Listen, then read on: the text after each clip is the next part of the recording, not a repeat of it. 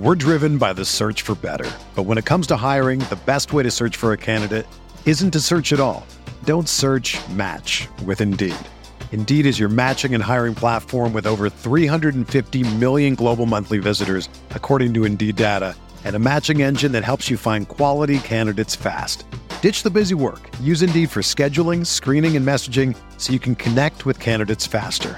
Leveraging over 140 million qualifications and preferences every day, Indeed's matching engine is constantly learning from your preferences, so the more you use Indeed, the better it gets.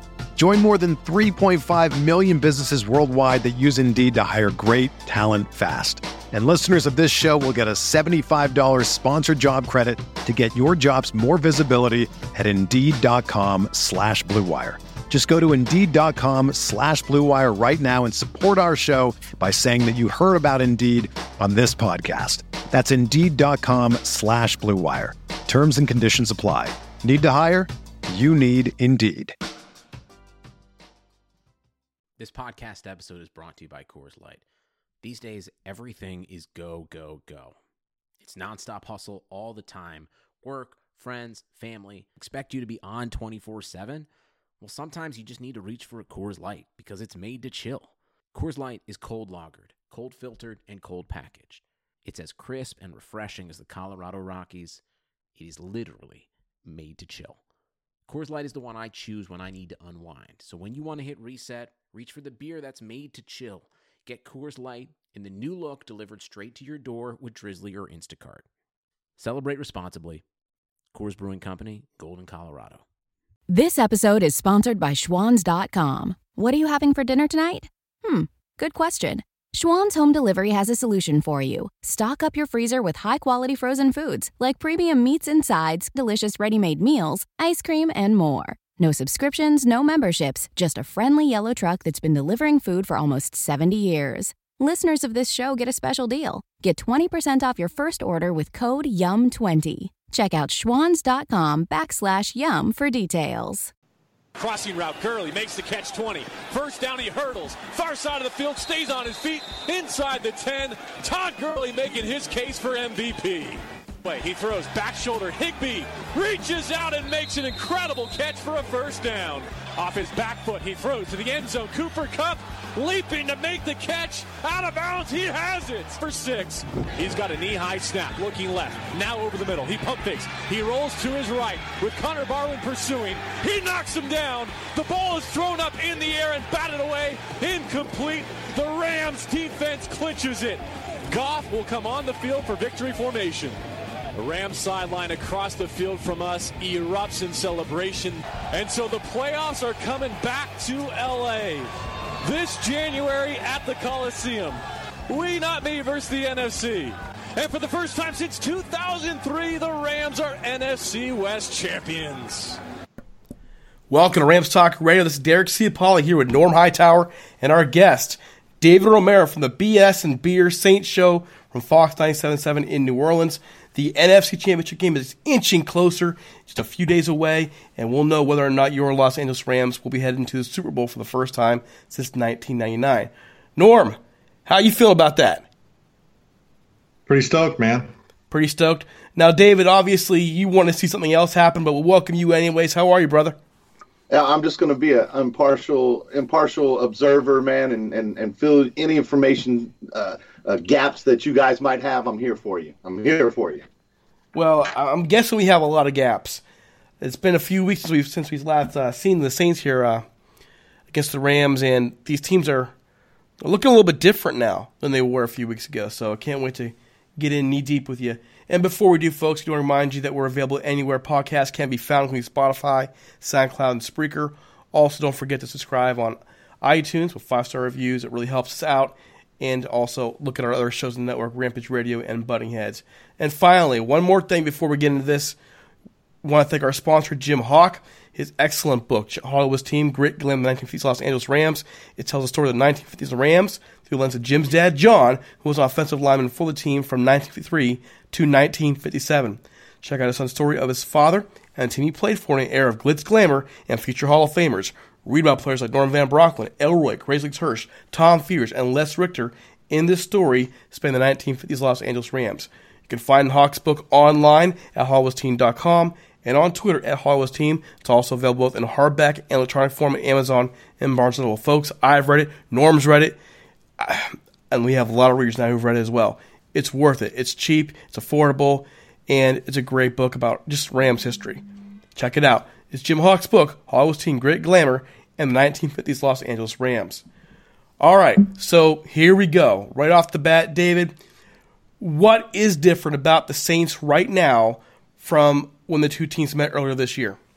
Well, the one thing that I would say uh, um, that's different uh, is players that we're we will have back that we didn't have in the first game. Uh, um, arguably, um, our second best player on the roster, Terron Armstead, is our left tackle. He went out with a pectoral uh, pectoral um, uh, tear and has fought his way through. I don't think he's 100%, but he's still better than anything that we have on the field uh, as if he wasn't available. Uh, second, Ted Ginn Jr. One of the problems that we had in the second half of the season was simply uh, you could focus focus too easily on Kamara, focus too easily on Michael Thomas because we had no, um, I don't know, maybe experienced, uh, tested depth. Uh, we have a, a, a, rookie and a, a, matter of fact, two rookies. One of them is a third round draft pick in Tre'Quan Smith, and the other one an undrafted free agent who's played pretty well, but you know not necessarily uh, when I say pretty, pretty well, for an undrafted free agent. So now, uh, and then lastly, our first round draft pick that we gave up uh, two first round draft picks for uh, Davenport. He's not a starter, but he is. You know, make no mistake about it. The guy's athletic, and he does bring something in the way of pass rush, run defense. Uh, he's a good, if nothing else, a little bit more depth and uh, fresh legs at the defensive end position. So while there's probably more, those are the key factors that I think would be different on our roster going into this game as opposed to the last time we played in the middle of the season. Okay, now we just lost Norm here, just dropped off, sent me a text. We'll get back on in a second. Um, do want to ask, you lost Sheldon Rankins. I mean, that's, that's a big one. Um, how does it affect your team? I know you guys stepped in and, and signed Tyrunn Walker. We're familiar with him. Uh, how confident are you in the current makeup of that interior line? Well, here's the thing: is is Rankins' uh, first round draft pick about three years ago uh, was coming on, having the best season of his career. Uh, many argued that you know behind uh, your guy, uh, um, and maybe a couple of you know he was in the top four or five defensive tackles in the league. And when we lost him, it's going to be a big blow. Now, here's the thing: we have depth at the position. Uh, a, a, guy by the name of David Onyemata. He's a he's a prototypical uh, would be, you know, top 15 pick in, let's say, another year. He came out of Canada, so he's really behind the eight ball in terms of experience and explosive, or not explosiveness, but experience and just football knowledge. But he's come on, and not just this season. He played well in the playoffs last year. So let, make no mistake about it. We we are losing a very good ball player. We do have depth at the position, and it may take more than one guy to replace Rankins but I don't know if um, if it would be a, a difference that would. Uh, I don't know how to say this. When you have a guy as good as Rankins, you lose him. It's not a good thing. But we have depth at the position, and I think that will be all right. Maybe that's the easiest way to put it. David, what overall current injury situation? How do you feel about it heading this weekend? Where where the Saints sit?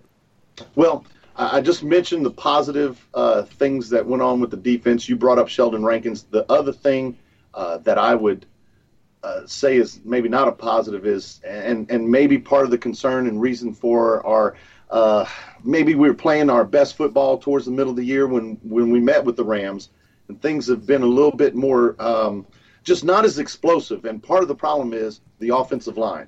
Um, there was a point in the season, uh, in the second half of the season, where there there were I don't think two games where all five starters were on the field. Matter of fact, you would probably only have maybe, considering that Terron, Terron Armstead was out, you would have um, another guy out, uh, Andrus Peat or, or uh, Ryan Ramczyk has a shoulder problem. Uh, we just have injuries across the offensive line, and if I was going to point at one thing that would be different negatively uh, aside from Sheldon Rankins, which I think is a little bit easier to cover up. Our offensive line is banged up from the left side of the line to the right side of the line. It, it, all five starters. Excuse me. Well, the Rams have been kind of going through a bit of a funk too, and you know, as of last week, watching them play Dallas, I think they're pretty well out of it. Uh, what matchups do you think the Saints will try to, you know, attempt to exploit the Rams' offense and put them on on their heels this weekend? Well, the the thing about it is, I, what happened in the last game is just an interesting, um, just look at football in general.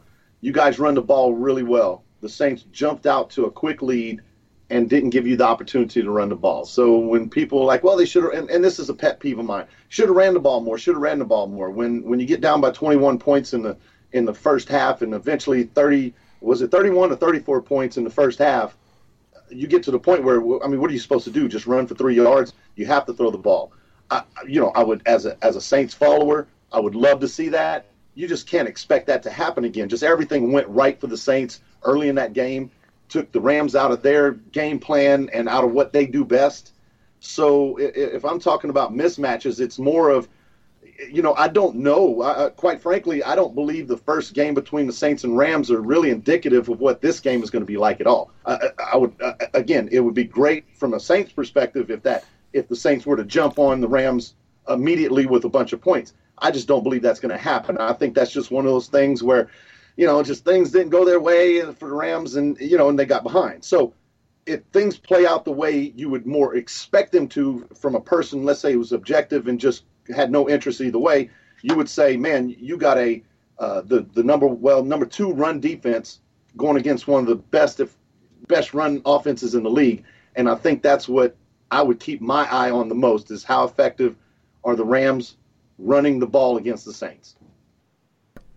Now, on the flip side of it, I've been saying this for a while. The Saints have also had their share of struggles heading on the stretch. They did not lose like the Rams did, but they were noticeably different. What, what did teams do to slow down the Saints' offense at times? And do you believe the Rams had the personnel to do the same? Well, the the it's it's really kind of strange if you look at. There's a lot of things. If I'm making excuses, there was there was a, a, a Thursday a, a, series of three Thursday night games in a row uh, two out of three, most of the games were played on the road. Um, it wasn't until the Saints got back in the dome against Pittsburgh where you started seeing them kind of get back into the routine and they actually scored, uh, you know, moved the ball and was effective on offense. Then game 17 comes around, the Saints, you know, you don't have enough players on the roster to not start your starters, but Drew Brees didn't play. All the offensive linemen that they could rest, they did. Uh, quite frankly, I think the Saints are in a position where I don't think what they the way they played ball in the second half of the season was completely indicative. I think it was partially because of the offensive line being banged up, uh, partially because of um, uh, Ted Ginn Jr. being injured, and some of it was just the way the schedule went, and the, playing on the road. And the Saints do have the ability, and this is what's lost in most people. Their per- perception of the Saints is just to throw the ball over the field and score 40 points quite frankly, the Saints aren't really that team anymore. I think they are at times capable of that, but the Saints and the Rams are not that much different anymore. The Saints play tough defense and run the ball. So they've gotten to the point where when they play tough defenses, they're trying to run the ball. So the, the whole throwing it around the yard, and I think that's where when the Saints don't score 30 plus, people are starting to wonder what's wrong with them. But really, I don't know if there's anything wrong with them so much as that's just the way they're playing. If they think they can win, and they're playing good defense. And they did win all of them except for the Cowboys game. And I don't really include the the last game of the season, where it's basically a throwaway game.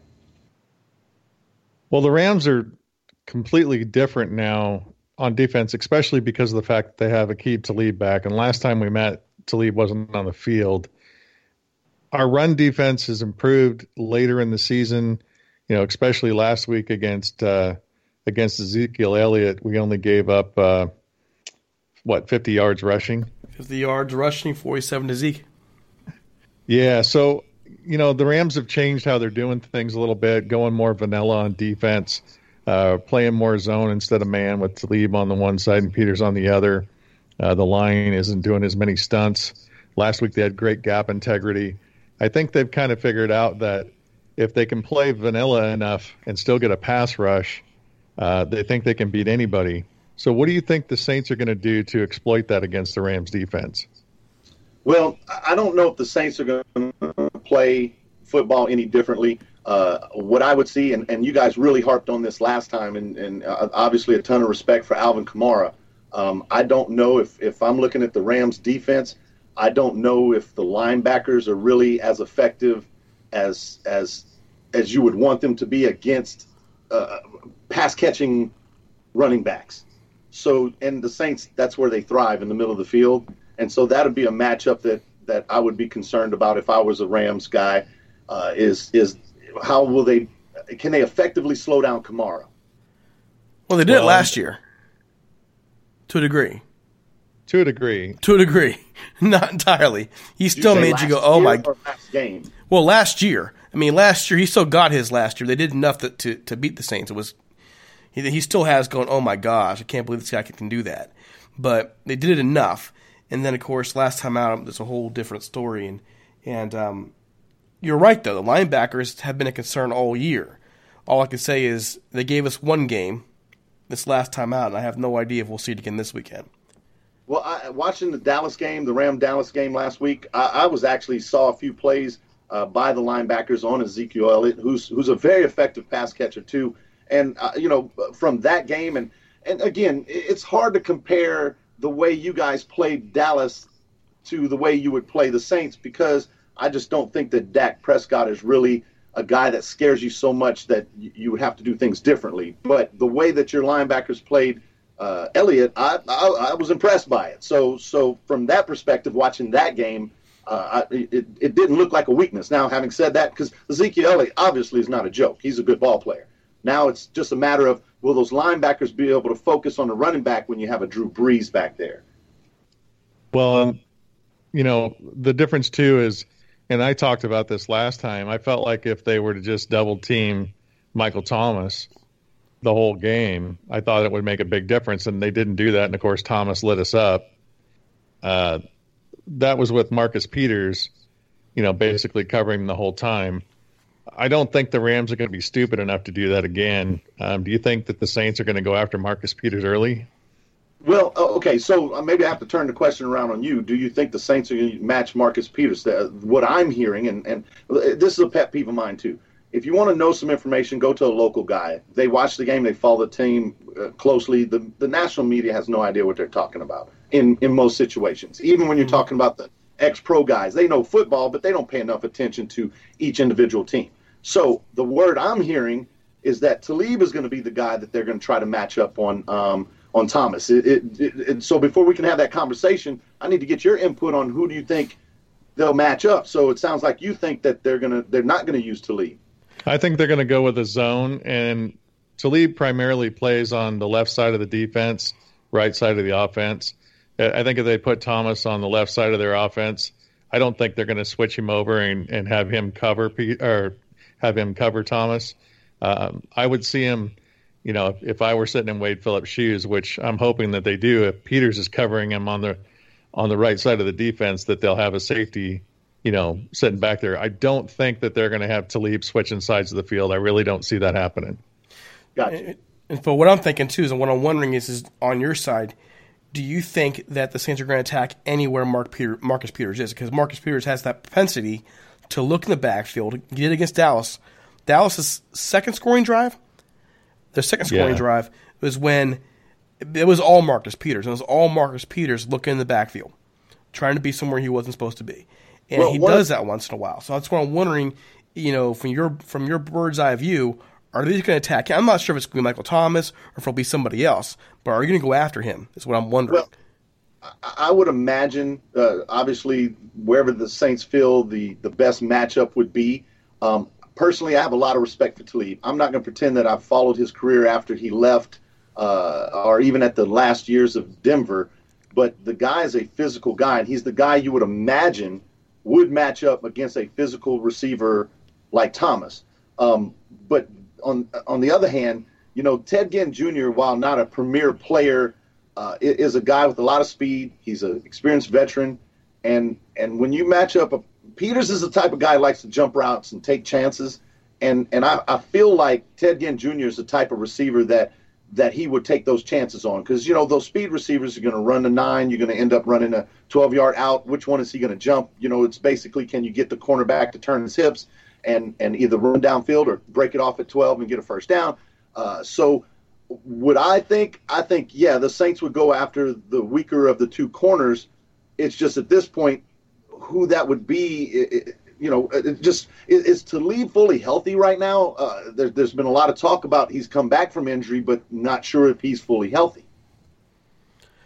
I, I would say, I would say he's pretty darn close, if not. Uh, each week he seems to be getting a little bit better. I think it was more once he came back, you know, trusting the surgery that he had, number one, and then following up with that, it, it takes a little bit of time to get back in the you know speed of the game. Sure. And, and I think he's been back long enough now. You know, it looked like it last week. He made some great plays, made some one-on-one tackles, you know, on Zeke, which was impressive. And and I I think he's back now. He's definitely back as a leader on the defense because they had him mic'd up last week, and you could hear him, you know, the whole game just pumping everybody up. I, I'd say he's 95, 96 percent if he's not 100. Gotcha. Well, to me, I think that is a, a matchup that uh, I think it's it it's going to be pretty close. I mean, you're going to have Michael Thomas, outstanding receiver. Ted Ginn Jr. takes some pressure off of him, and I think that. But again, you didn't have Talib, we didn't have Ted Ginn Jr. It's going to be interesting how to predict that. I'm not sure, but it's going to be interesting how they're going to the, Rams will def, defend that, how they'll match up, and and how the Saints will try to exploit it. But but I, I mean they're, they're two different types of player. One's more a speed player, one's more of a, a physical player. And how they decide to match up, it's going to be interesting. Well, la- last time they met, I mean, Thomas had 12 catches for 211 yards. And uh, the only one close to him was not even really close, was Ben Watson was 62 yards. Every, you know, everybody else was under 50. So, you know, it seemed like that was the way they chose last time. So you're right. They didn't have Ginn. It'll be interesting to see you know how that matchup plays out and if that gets Thomas less touches or more touches. But it's going to be interesting. I'm I feel like the Saints have slowed down just a little bit on offense. I mean, there's times when they drive and they look like you know the Saints that we've watched all year, but then it seems like they kind of go in a lull. Uh, the Saints fans have been feeling that as well, uh, and and and I think that it the Saints have just simply been relying on their defense more. Injuries on the offensive line and and one more point about Thomas is the uh, the the productivity, the the catches, the uh, the the balls thrown his way. It wasn't something new for the Rams. I mean, it, it's almost to the point where I discuss it on my show that I mean they have to find somebody. The, while Ted Ginn was out, there was just simply nobody else that Drew Brees trusted. So now that Ginn's back and he's had a couple of weeks back, there's some trust there. But you're still going to see the bulk of the work going to Michael Thomas until somebody stops it. I mean, the Saints traditionally, Brees is known for spreading the ball out, but when he's had a you know somewhat of a superstar, Jimmy Graham, it was the same thing. It was the ball was going to him until somebody stopped it, and then he would go somewhere else. Well, on the flip side of that, we had no C.J. Anderson. He wasn't even on the team last time we met, and now we're very similar to New Orleans with, uh, you know, having the two premier running backs in the background. I mean, I wouldn't have thought I would say that C.J. Anderson was a premier running back, but when he's been putting up over 100 yards a game consistently for three games in a row and really showing that he could play still, um, how do you think that matchup is going to affect, you know, the difference in this game compared to last time having two, you know, the two-headed monster? Well, while I'm not trying to take anything from C.J. Anderson, I think it, it, it says a lot about your offensive line that uh, that you can take a guy who you know, I, I would have said is, uh, you know, maybe an average back in NFL. He obviously has skills and, and belongs in the league.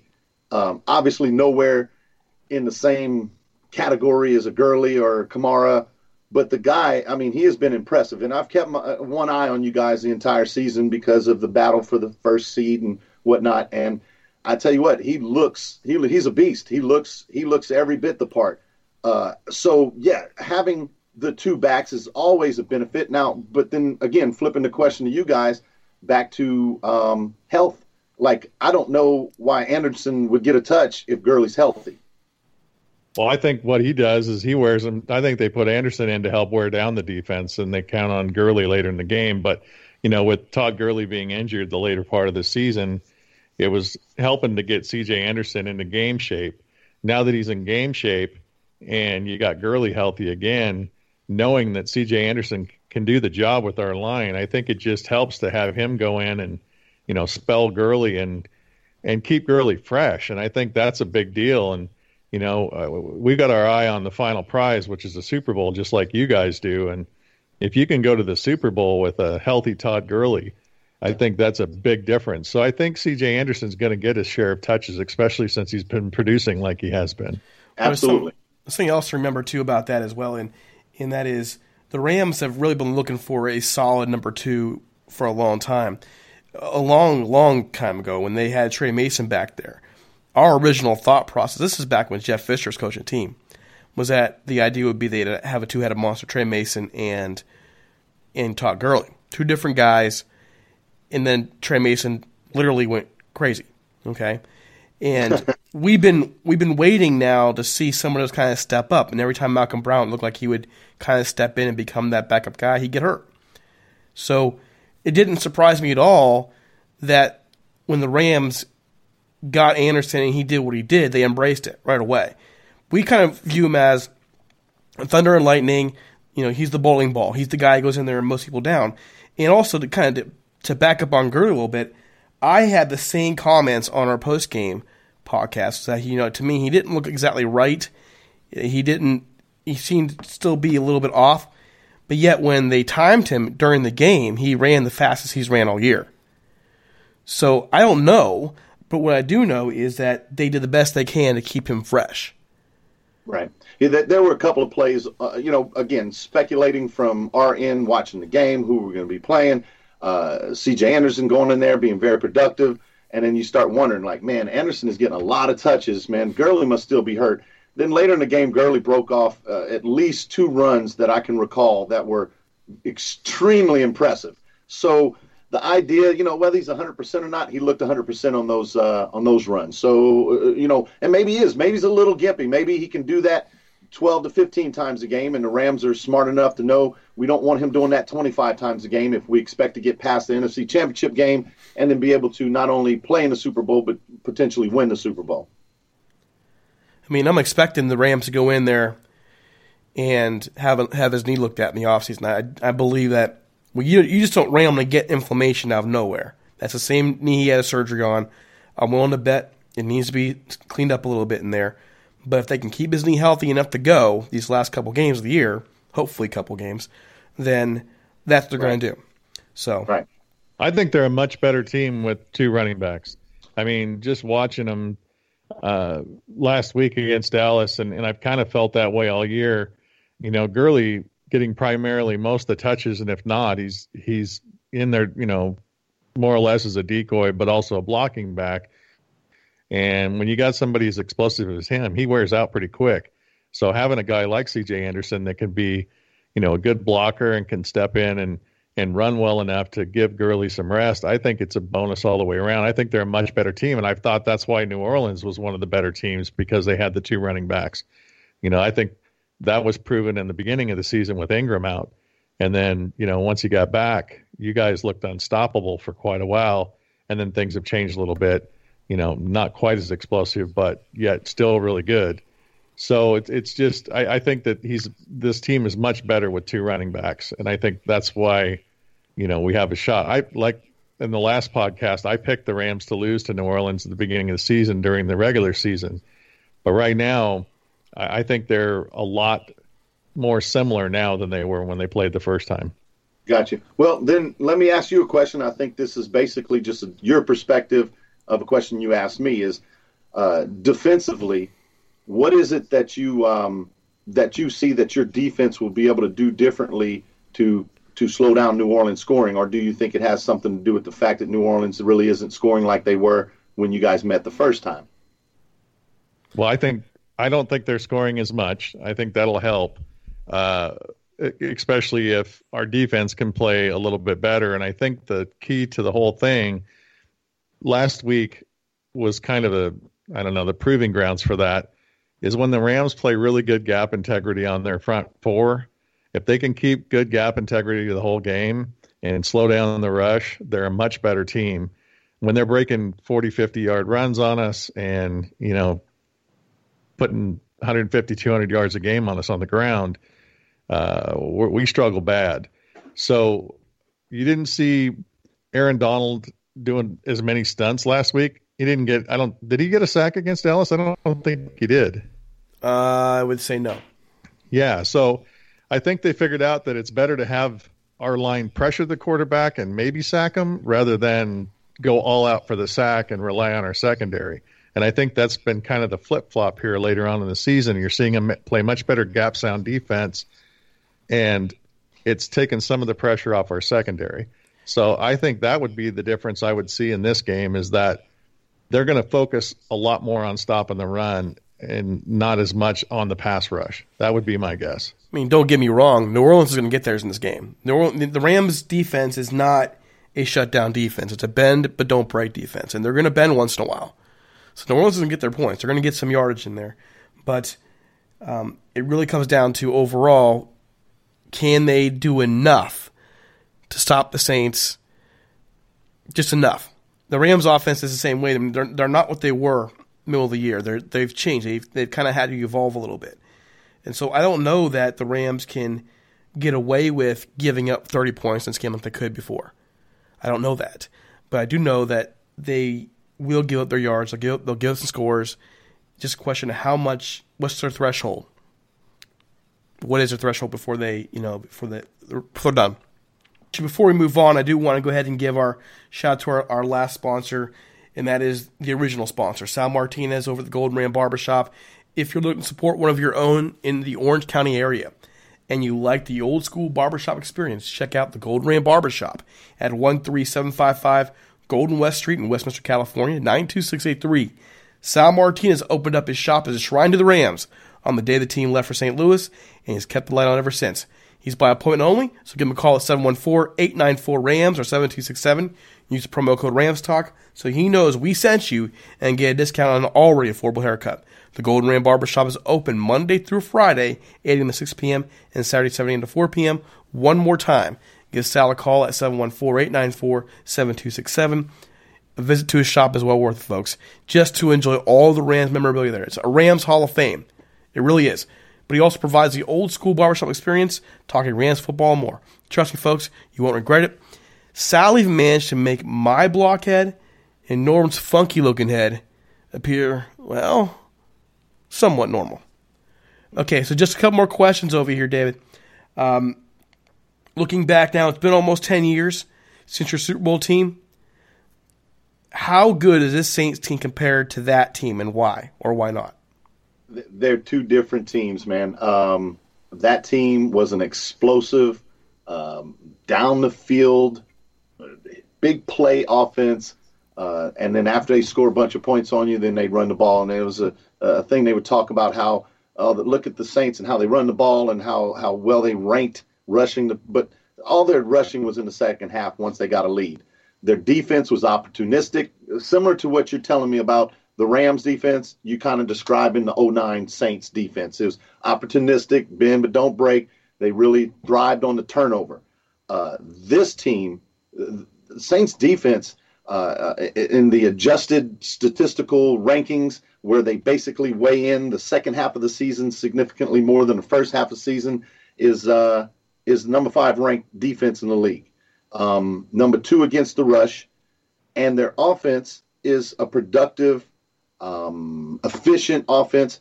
They went on a 22 play, 117 yard drive. Have you ever in your life heard anything like that? Uh, against against the uh, yeah the, they they literally because of the penalties they overcame accumulated 117 yards on the drive uh, and it lasted 11 and a half minutes um, and and that's essentially how they've become in the second half of the just methodical um, now the issue with that is the offensive line. So uh, if the offensive line can hold up and, and take care of Donald and uh, Donald and and and um, and keep him at bay where he doesn't just destroy the offense, I think the Saints they can continue to be methodical. They can make plays. So the difference between the two is just one was explosive, one's much more of a smash mouth offensive team. I mean, the Saints offense running the ball similar to the Rams too, where where uh, again, I'm saying this, and I have to put the caveat because we've just had so many injuries on the offensive line. Uh, the the the bye week and week 17, where a lot of guys sat. Uh, hopefully, it went away to uh, keep them healthy. Uh, you know, heal them up a little bit, get them get them as good as they can be, and and we're going to find out on Sunday how how well they can hold up. David, how good? Well, not how good. What are your X factors for this game overall? X factors. Well, the X factor factor almost all year has been Taysom Hill. Um, he's depending on how they use him. Uh, he's he's been uh, he's been used as a receiver. He he got open on a pass against the Eagles uh, that if it wasn't underthrown would have been a touchdown. Uh, well, I say that assuming he caught the ball. I, I hate hyperbole and oh he would have did this, would have did that, but they threw a deep ball to him. He had to stop for it. The guy's super fast. When he when he's playing in the uh, read option offense, effective, picks up first downs for us. Uh, and he's just one of those guys. He threw he, he's thrown passes, and he actually threw a touchdown pass that was called back because of a holding call. Was a good holding call, so uh, no if, woulda, coulda, shouldas there. Uh, the point is, is that he, you know, special teams. He picked up a, uh, a first down on a fake punt. Um, it, it, just he's he's everywhere. He he he plays. He's played running back where they just pitch him the ball on toss outs occasionally. Uh, he's catching the ball um, as a receiver gets in there at quarterback. He's he's somebody you have to count for. Um, sometimes he's he, he doesn't have huge gaudy stats, but he might have uh, three rushes for you know uh, 17 yards, but it'll be three first downs. So those are the things that he he does, and he sparks the team. I mean, I tell you, he gets on the field and and defensive players start coming to the sideline so they can see what's going on. It's uh, he's an X factor, and uh, and I think he's a guy. Him and Ted Ginn are be the difference in the uh, in the game, difference makers, and and not necessarily statistically because I, uh, Ted Ginn might end up with you know three catches for 40 yards, but he takes pressure off of Michael Thomas, who could end up having a big game if you have to pay attention to Ted Ginn. Norm, you want to Norm? know? You want to know what I think the X factors are? Yeah, we haven't heard from you in a while. You, you're getting all quiet in the corner. I thought you went to sleep. well, I think the X factors for the Rams will be the Rams special teams. Um, you, fourth down, I and on both sides of the ball, I think depending on what the score is, uh, we're liable to see both teams go on fourth down a lot, and Johnny Hekker plays a big part in that. Uh, pretty accurate thrower for a punter, and uh, you know they've they've done a pretty good job with that this year. I really think though the big X factor is going to be our safeties and how they play. Uh, you know we've been getting burnt by having Marcus Peters look in the backfield, and the problem with that is, is that leaves Joyner usually one on one with a guy like Michael Thomas, and if he's in front of him instead of behind him where he's supposed to be, that's going to be a big deal. So if our safeties can step up and play it right, I think that could be a big X factor for us. All right. So there is one more thing I want to ask you both about, and then we'll get to our predictions. In the news, especially today, uh, Rams fans in particular are very upset with the um, with the decision for the NFL to assign Bill Vinovich, uh, Bill Vinovich's crew to this game again. So he had the first Saints Rams game. Um, there was some questionable officiating in that game. He doesn't have a great mark when it comes to, to covering Rams games over the years. And um, wondering what your thoughts are.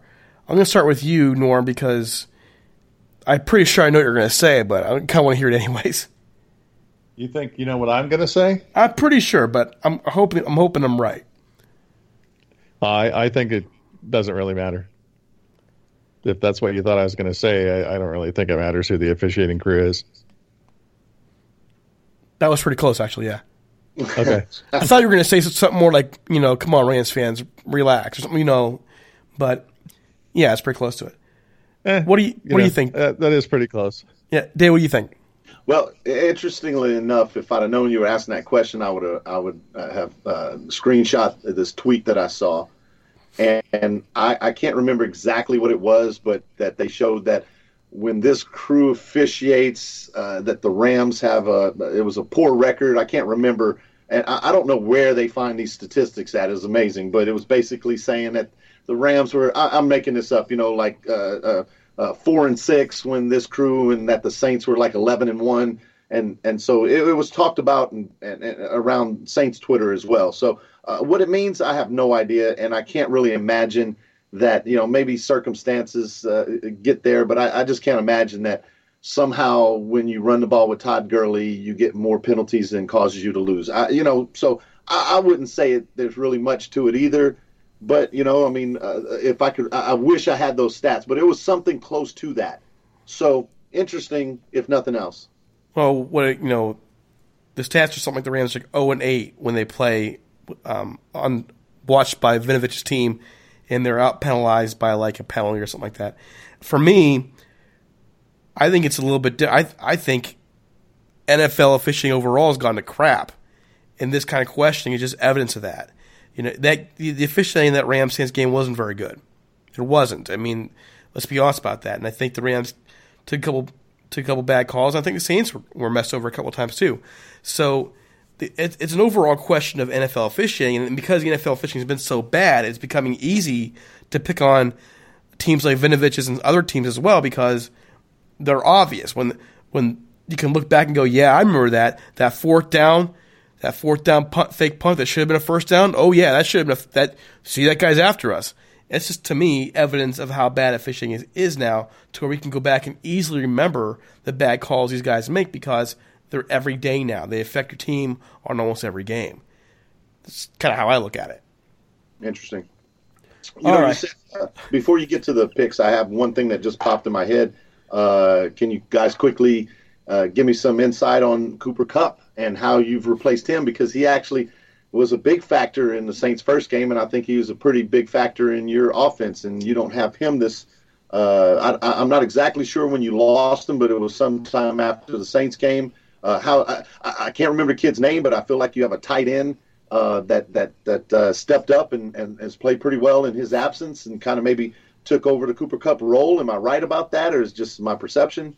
Well, they moved Robert Woods into Cooper Kupp's position in the slot, and Josh Reynolds has moved to the outside in Robert Woods' position. And Reynolds is a, you know, he's a tall kid with a big wings, wingspan, and he's been playing better and better each, excuse me, each week. Uh, so that's how they replaced him. I, I, don't think he's as good as Cooper Kupp, but he's done a pretty good job. Higbee's stepped up his game a little bit at tight that's, end. Yeah, that's the guy I'm talking about. Yeah, and and the, and Gerald Everett, which we haven't seen much of lately.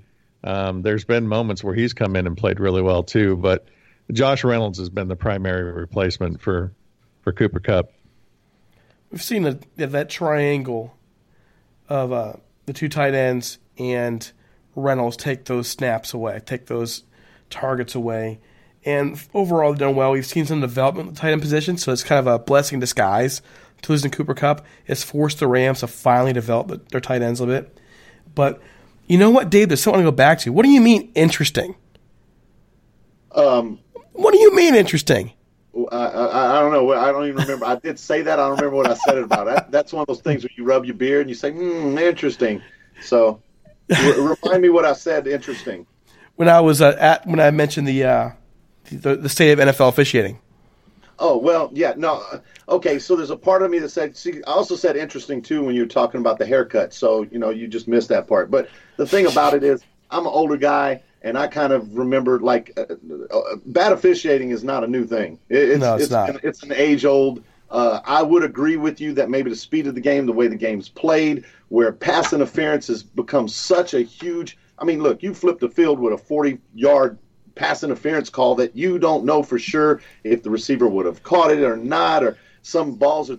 It's it's huge, and I think now that the the rules have become so liberal in in the passing game, where before a defensive back just mugs a receiver, and unless you just rip his head off, and uh, you didn't get a call. Now it's just so subjective that it just I'm not defending the referee so much, saying that they're they're put in a position where they that's a penalty now, and it, it's it's so subjective, and they they throw the flag, and it's just hardly any contact, and oh, the guy didn't have his header. So I think it's just become more and more difficult, and difficult to officiate, and the fact that the way the game's played now, it's it puts them in a in a bad spot with these these huge. I, I would love to see uh, uh, if they could fix the pass interference, maybe even go to the college 15 yarder or something. I think that would uh, that would probably solve a lot of the problems because it's just such a huge call.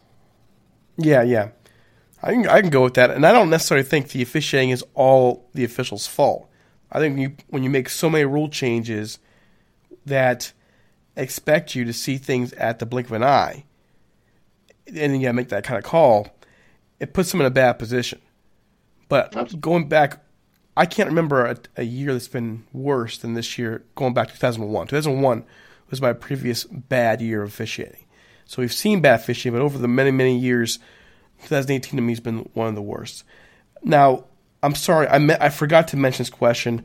I, I, I wanted to ask you guys have a tight end retiring the end Benjamin Watson, and he's been a uh, a guy who seems to have meant a lot to our organization over the last years. I know he he uh, left for a year to the Patriots, came back, retiring.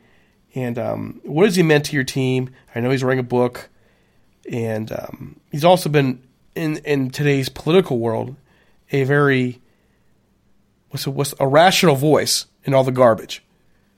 Yeah, I, I think you put that very well. He he's a great person. I mean, he's just now again. I don't know the guy personally. Uh, you, you, interview him, you you you hear him in other interviews. Uh, he's he's an upstanding citizen. Uh, as far as a football player, you know, he, he, if he was a back, the, the fact of the matter is the Saints tight end situation is very thin, so he would probably be a great number two guy. And uh, I think at this point, I mean, he's if I'm not, he's either 37 or 38 years old. At some point, if you just want to walk again when you're older, it's time to hang him up. But uh, but yeah, the NFL is losing a, a, a, great person and a leader, and and but you know they brought him back this year after a few years with the the club, uh, and and just his presence in the locker room is just uh, uh one of the things that I think the Saints tried to do in the last several years is get that character back in their locker room where they kind of that kind of went away for a while with maybe some questionable signings, some questionable draft picks and he helps bring that element back to the locker room. So he'll be missed in that regard. As football, uh, Saints definitely need to upgrade the tight end position. So uh, again, the NFL is going to miss a guy like him. Uh, I don't think it's going to be anything that'll affect the game on Sunday. All right, here we go. David, I'm first. prediction. Yeah, guess go first. Oh, guess go first. All right. So I think that uh, with a young quarterback, Goff continuing his maturation process. I think the noise in the Superdome, uh, which uh, is measurably louder in the playoffs, uh, is going to affect the the Rams, who, who, really I feel like rely on communication and a young quarterback. Uh, so I think that's going to have a huge factor on the in, in the game. Um, and I'm going to say that uh, it won't be a shootout like last time, but I'm going to call it 34-31 New Orleans. Norm. Well, I think honestly, I think it's going to be the opposite of what you're saying about the noise. I think the first time they went in there, well, I mean, they went in there the first time and it definitely did affect them. So I think they're going to prepare a lot better for it this time, which I know they are. Um, I think the Rams were kind of at the end of their premier run when they met you guys, and then they went on a little bit of a a fall, and I think now they're coming back. Their confidence is back, and their defense is playing better. Uh, I'm going to be very similar to you in score. I'm going to go 38 35 Rams. Huh. Well, oh, wait, wait. huh? What do you mean by huh? That means I'm the tiebreaker here. Jeez. Oh, um, and I'm um, putting money on this. Let me just tell you now. You know, yeah, there's no way I'd bet on this game. You know, actually, coming into this podcast, I I actually had the Saints winning, and then talking to you, David Lamore, listening to some of the issues that that the Saints have, some concerns, looking at the Rams' health right now, looking at where they're kind of peaking. I'm going to flip a little bit here and go Rams 27 24. I think it'll be um, a little more of a defensive game and a close one. So I'm going to go Rams 27, Saints 24. So huh, there it is. Interesting. You changed my mind. well, we we all had it what by three. I, I, believe it'll be a close game. I, I believe that uh, that it might start off a little slow, but these teams are both too uh, effective offensively. That when things start heating up in the third quarter, that you'll start seeing the score. Just I mean, I, I see a back and forth kind of game going. I, I I think you might be a little low on the score, but man, you just never know. Everybody expects it to be high scoring and that's always the games that end up, you know, uh, 17-13, you know? Well, I just look I, at worry... these... Go ahead. Come on, come on, go on bud. I worry be... just just because the, the Saints pretty much went scoreless, you know, the first part of the game and let the Eagles get up 14 to nothing. I think if they do that against the Rams, they might be in trouble. uh, especially if their running game's just going. So uh, I think the first part of the game is going to kind of set the tone. And uh, I expect to see a lot of the run in the beginning of the game from both teams, and whoever can stop it first, I think, is going to have the advantage. For me, I've just seen both these defenses get better as the year went on, while these offenses kind of evolved into. To me, I don't. I don't want to say the Saints' offense is worse. I think the Saints' offense is more efficient in what they do, and the Rams is as well.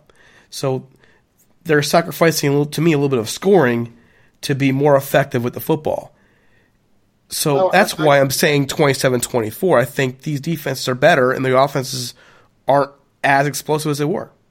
I, I agree with you. I agree with you. I just because I, sometimes, especially when they talk about this playoff football, once you get into December, you know teams the, uh, the entire league, even the uh, the Chiefs, that were scoring less. And when you get to that point where the weather changes, you know, you making me rethink my score that it might end up being a lower scoring game. I just think that when you get into these crucial playoff loser go home situations, that they pull the plug, they pull the stops out, and they just lose their patience, and you just can't sit there and run the ball. You have two teams that can throw the ball and score points.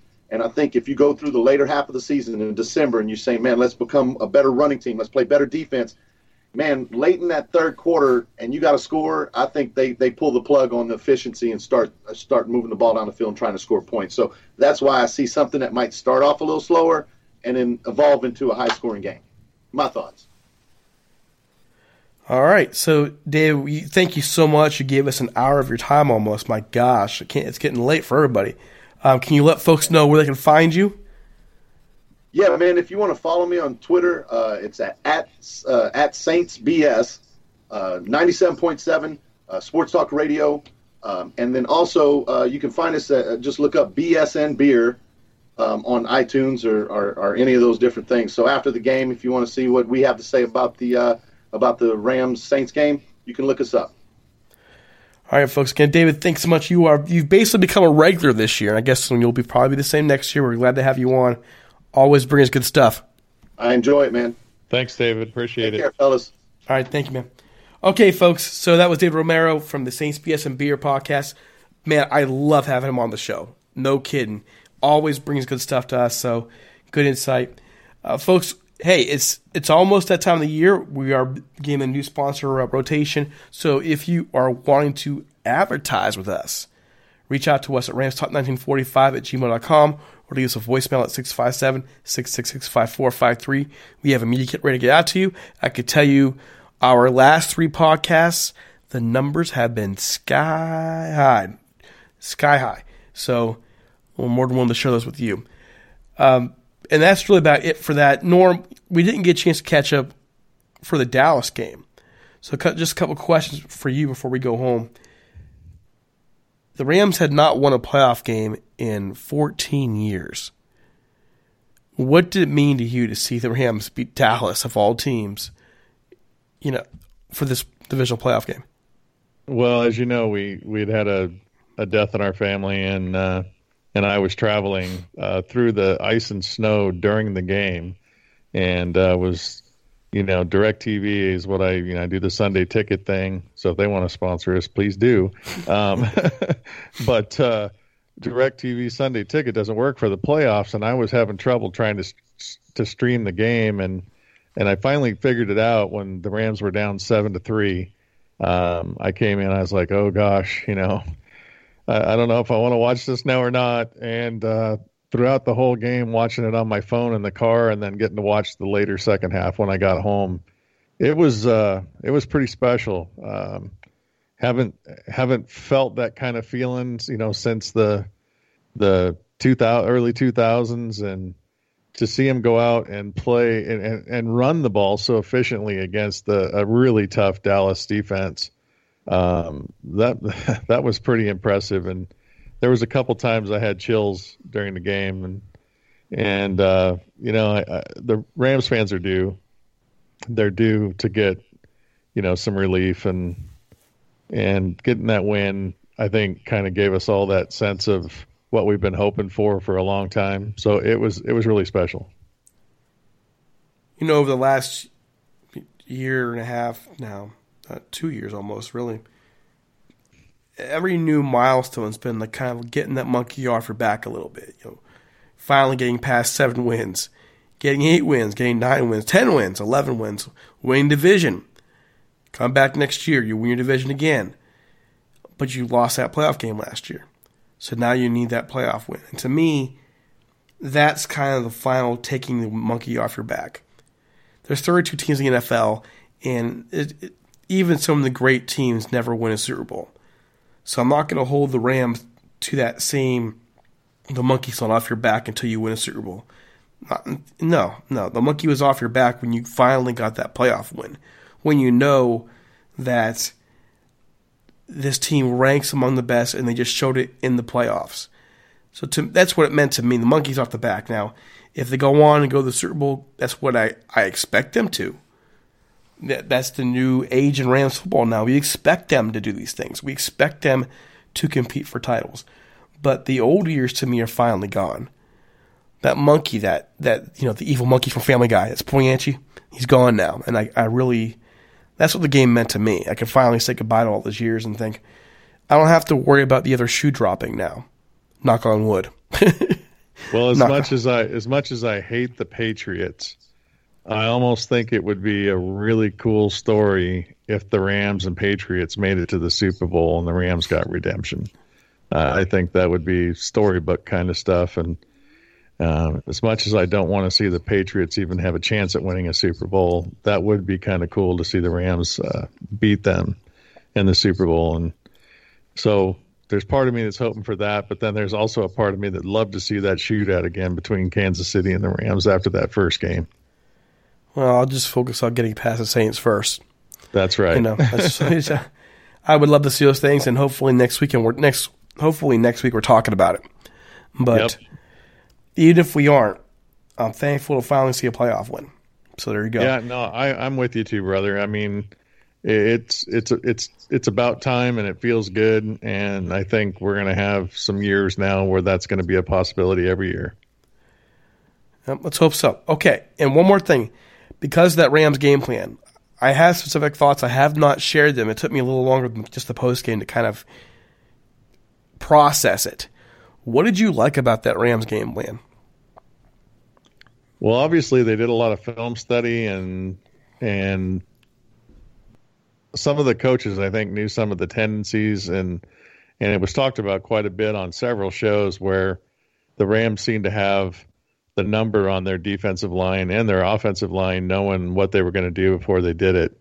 Um, and I think that's a testament to good coaching and and excellent film work. But I mean, ideally, when you can take two running backs and get over 100 yards a game from both of them, that's that's going to hurt any team. And that part of the game plan, I mean, we've been talking about wanting to see McVay run the football, you know, more and more. And now all of a sudden we're getting a big dose of it, and it's obviously it's very effective. It's worked very well for us since we've started doing it here in the last three weeks. And uh, I think when you can run the football well, not turn the ball over, and play solid defense in the playoffs, you've got a chance to make it all the way. And I think the Rams' chances are better now after seeing their game plan against Dallas and seeing what they were able to do against that defense. Um, I think it really gives them a good shot moving forward. Well, for me, that game plan, both offensively and defensively, is probably one of the best game plans I've seen the Rams put out there in a very long time. They knew where to go, where to hit on offense. On defense, they knew exactly where to be. They implemented every everything they implemented to stop Zeke. It was to me, it was just great coaching. Sometimes to pick on Sean McVay for some of the, the rookie coach mistakes he makes, the young coach mistakes he makes, but then you got to praise the guy when he comes out there and puts a game plan like that because that's what it was. It was a great game plan. So to him, that's the kind of thing that keeps you in this league, and that's the kind of thing that'll keep your team among one of the top teams in the league, regardless of somebody retiring or losing players here and, and getting players here. That kind of attention to detail is what wins you ball games and wins you championships. So there's just no doubt in my mind at some point this Rams team will win the Super Bowl. Maybe it's this year. with, with with that kind of attention and detail put into game planning. Well, and I think the one thing that the Rams have really shown this year is that they have moments, uh, especially on defense, when they have one of those moments, one of those key moments in the game, it really changes the whole, you know, ending, you know, end product. And and that fourth and one when they stopped Zeke, uh, that was one of those moments. And if we continue to have a couple of those moments in every game, I think we'll be all right.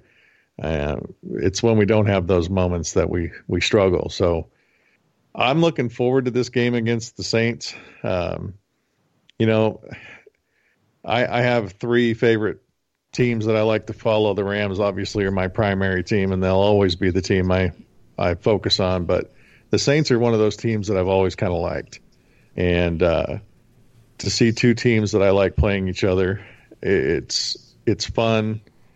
It's uh, it's bittersweet when your favorite team doesn't win, but you know that if your favorite team doesn't win, one of your top choices is going to go beyond. So for me, it, it makes it funner to watch that way. Uh, but I fully expect the Rams to go in there and put their their best game forward and show everybody what they can do. All right, folks. So we'll be with you um, through win or loss. We'll we'll see you this weekend. Don't forget to follow us on Twitter at Talk Rams and on Facebook at facebook.com forward slash Rams Talk. You can find me and Norm on Twitter. I'm at DC Apollo, Norm Hightower at Norm Hightower. Don't forget to iTunes, Stitcher, SoundCloud, iHeartRadio, Android, Google Play, just anywhere. And of course, ibeatradio.com. They air our shows on Wednesdays, Saturdays, and Sundays at 10 a.m. Pacific time. Special thanks to David Romero from Saints uh, you know, BS Beer for coming on the show tonight. Really appreciate it. For Norm Hightower, this is Derek Ciapala. Take it easy. It's game time. Adios.